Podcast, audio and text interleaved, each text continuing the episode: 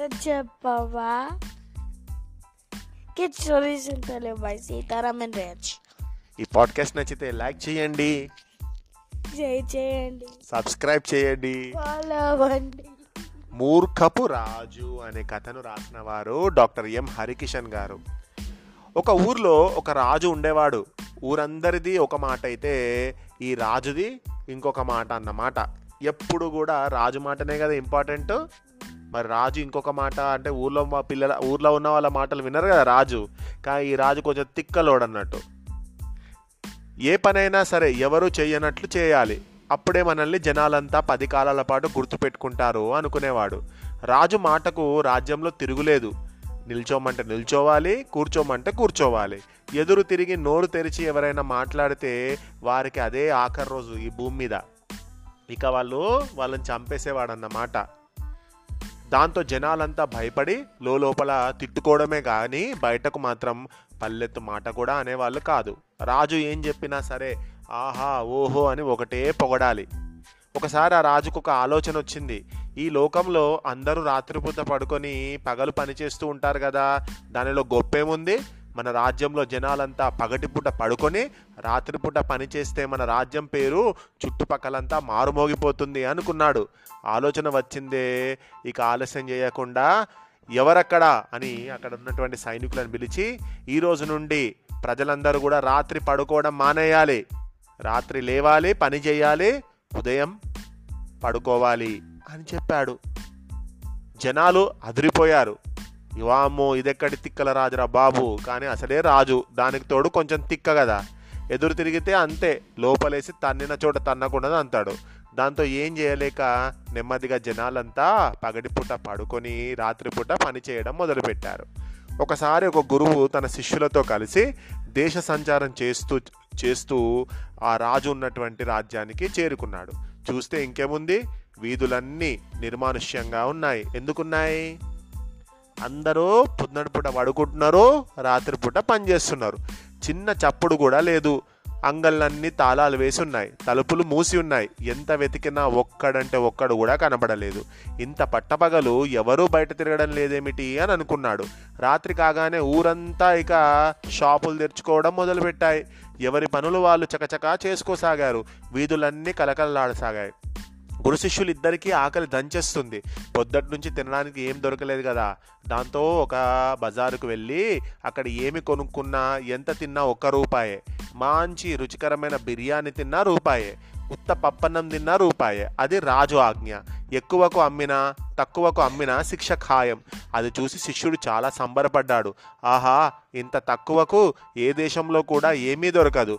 మనము ఇక్కడనే ఉండిపోదాం. హాయిగా కాలు మీద కాలేసుకొని కులాసాగా బతకొచ్చు అన్నాడు. కానీ గురువు దానికి ఒప్పుకోలేదు. ఒరేయ్ ఇది పిచ్చివాళ్ళ రాజ్యం రా.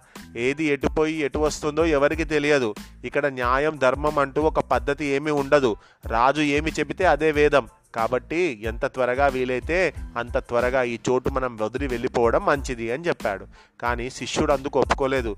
రాక రాక మంచి అవకాశం వచ్చింది. ఎప్పటి నుంచో తినాలి తినాలి అనుకున్నవన్నీ అతి తక్కువ ధరలో అందుబాటులో ఉన్నాయి. నాకు కావలసినవన్నీ బాగా తిని కోరికలన్నీ తీర్చుకొని వస్తా. అంతవరకు ఇక్కడ నుండి కదిలేదే లేదు అన్నాడు. సరే నీ కర్మరా అంటూ గురువు ఆ రాజ్యం వదిలి వెళ్ళిపోయాడు. శిష్యుడు అక్కడే ఉంటూ మూడు పూటలా హాయిగా నచ్చినవన్నీ తింటూ తిరిగా అలా తిరుగుతూ ఉండేవాడు. పని పాట లేకపోవడంతో ఆరు నెలలు తిరిగేసరికి బాగా లావుగా చిన్న ఏనుగు పిల్లలాగా బలిసిపోయాడు. ఆ రాజ్యంలో ఒక దొంగ ఉన్నాడు. వాడు ఒక పె ఒక రోజు పెద్ద ధనవంతుని ఇంటికి దొంగతనానికి పోయాడు.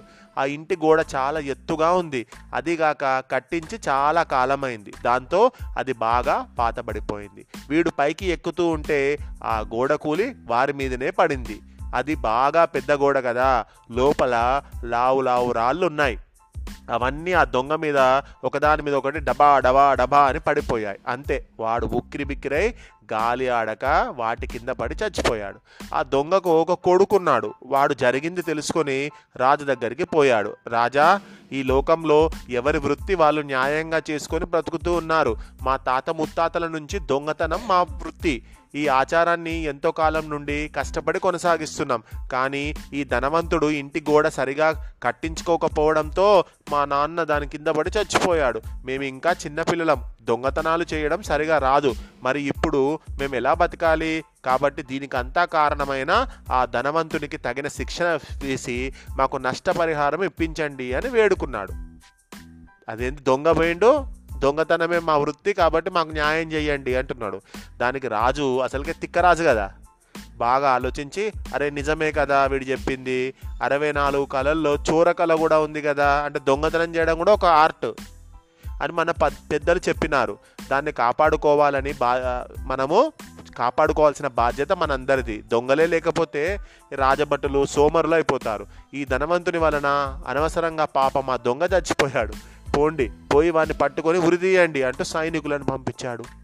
భటులు పోయి ఆ ధనవంతుని పట్టుకొని వచ్చారు. వాడు జరిగిందంతా తెలుసుకొని గడగడ వణికిపోతూ రాజా ఇందులో నా తప్పేమీ లేదు. ఆ గోడ కట్టించింది నేనే అయినా కట్టింది మన రాజ్యంలో పేరు పొందిన తాపి మేస్త్రి.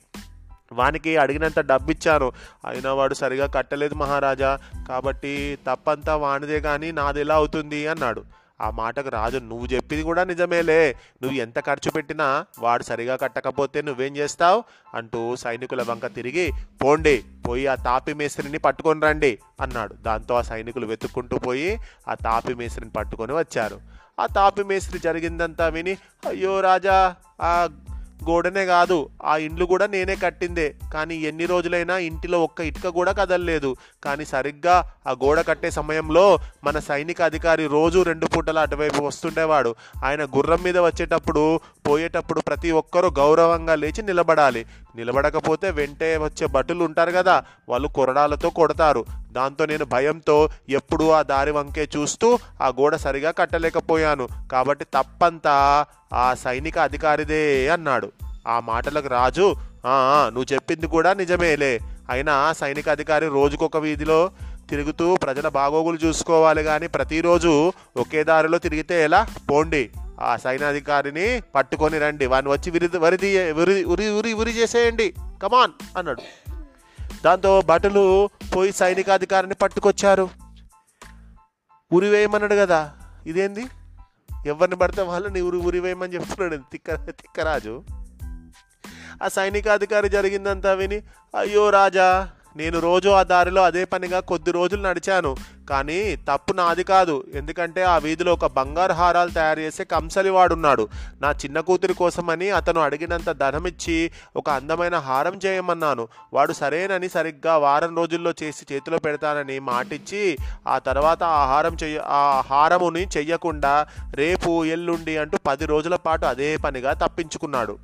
కాబట్టి నాతో అలా తప్ప నాతో అలా తిప్పించుకున్నాడు వాడు తప్పించుకున్నాడు. కాబట్టి నా తప్పు కాదు ఇది. ఆ బంగారం పనిచేసేటువంటి ఆ కంసాలి వాడిదే తప్పు. కానీ నాది కాదు అన్నాడు. దానికి రాజు అవునులే. ఇస్తానని చెప్పి ఇవ్వకుంటే నువ్వు మాత్రం ఏం చేస్తావు?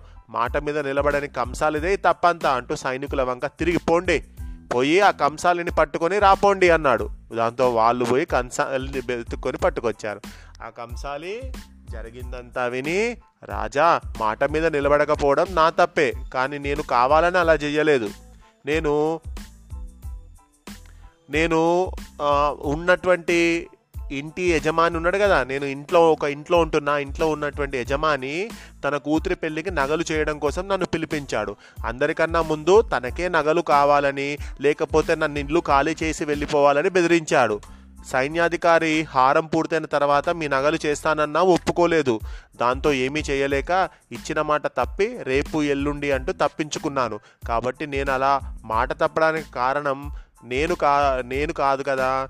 కాబట్టి కారణం మా ఇంటి యజమానే. కానీ ఆయన చచ్చిపోయి ఇప్పటికి పది సంవత్సరాలు అయింది అన్నాడు.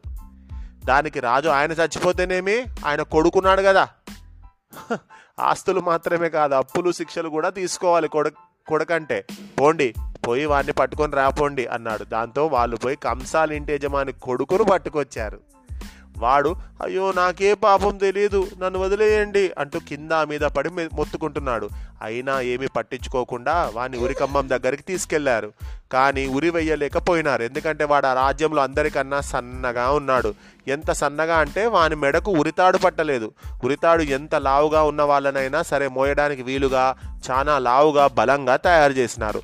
దాంతో అది దగ్గరికి లాగినప్పుడు మధ్యలో కొంచెం ఖాళీ స్థలం వస్తుంది. వాని మెడ ఎంత సన్నగా ఉందంటే ఆ తాడులో వాని మెడ టైట్ అవ్వడం లేదు. దాంతో సైనికులు చక్కగా రాజు దగ్గరికి పోయి జరిగిందంతా చెప్పినారు. దానికి రాజు అలాగా అయితే మన రాజ్యంలో అందరికంటే సన్నగా ఉన్న వీని బదులు అందరికంటే లావుగా ఉన్న వాడిని వెతికి తెచ్చి ఉరేయండి సరిపోతుంది అన్నాడు. ఎవరున్నారు లావుగా? శిష్యుడు. దాంతో సైనికులు రాజ్యంలో అందరికన్నా లావుగా ఉన్న వారి కోసం వెతకడం మొదలుపెట్టారు.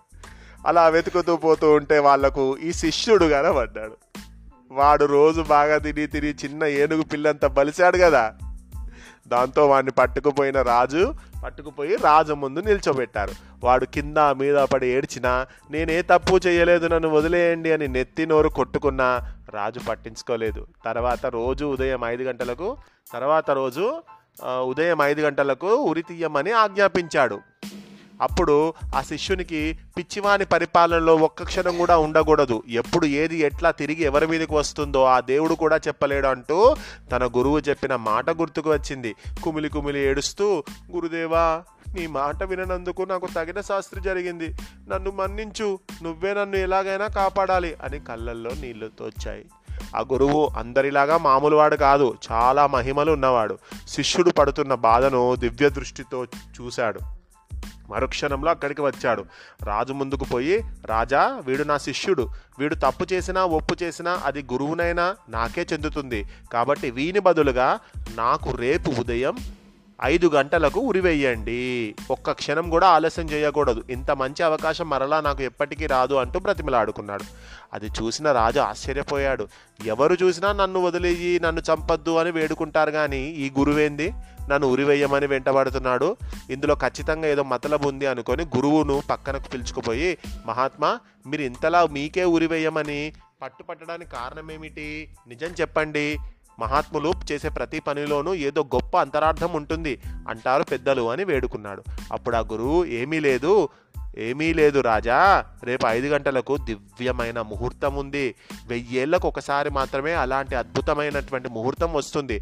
ఆ రోజు ఎవరైతే ఉరివేస్తారో వాళ్ళు తర్వాత జన్మలో ఈ చుట్టుపక్కల రాజ్యాలన్నిటికీ చక్రవర్తిగా పుడతారు అని చెప్తాడు. ఆ పిచ్చిరాజు నమ్ముతాడు. దాంతో రాజు ఆలోచనలో పడిపోయాడు. ఆయనకు చక్రవర్తి కావాలని ఎప్పటి నుంచో ఆశ కానీ ఇప్పుడు ఉన్నటువంటి చక్రవర్తి చాలా బలవంతుడు. అతన్ని ఓడగొ ఓడగొట్టడం అనేది ఎవరి తరం కాదు. దాంతో ఏమీ చేయలేక అతనికి పన్ను కడుతూ సామంతునిగా ఉంటున్నాడు ఈ తిక్కరాజు. మనసులో కోరికను చంపుకున్నాడు. రాజు బాగా ఆలోచించాడు. అయితే నాలాంటి రాజు చక్రవర్తి కావాలి కానీ ఇలా దారిన పోయే సన్యాసులంతా చక్రవర్తులైతే ఎలా? అనుకొని వెంటనే మంత్రిని పిలిచి ఓ మహామంత్రి మారు మాట్లాడకుండా ఆ గురు శిష్యులు ఇద్దరిని వదిలేసి వాళ్ళ బదులుగా రేపు ఉదయం ఐదు గంటలకు నన్ను ఉరి తీయండి. అని ఆజ్ఞాపించినాడు. మహామంత్రి రాజు చెప్పినట్లే తర్వాత రోజు ఉదయమే ఆ పిచ్చి తిక్కల రాజుని ఊరి తీసినాడు. అట్లా ఆ రాజ్యానికి పట్టిన పీడ వదిలిపోయినందుకు ప్రజలంతా చాలా సంతోషించి ఆ గురువును మెచ్చుకున్నారు. కథ బాగుందా పిల్లలు? ఈ కథ రాసిన వారు డాక్టర్ ఎం హరికిషన్ కర్నూలు.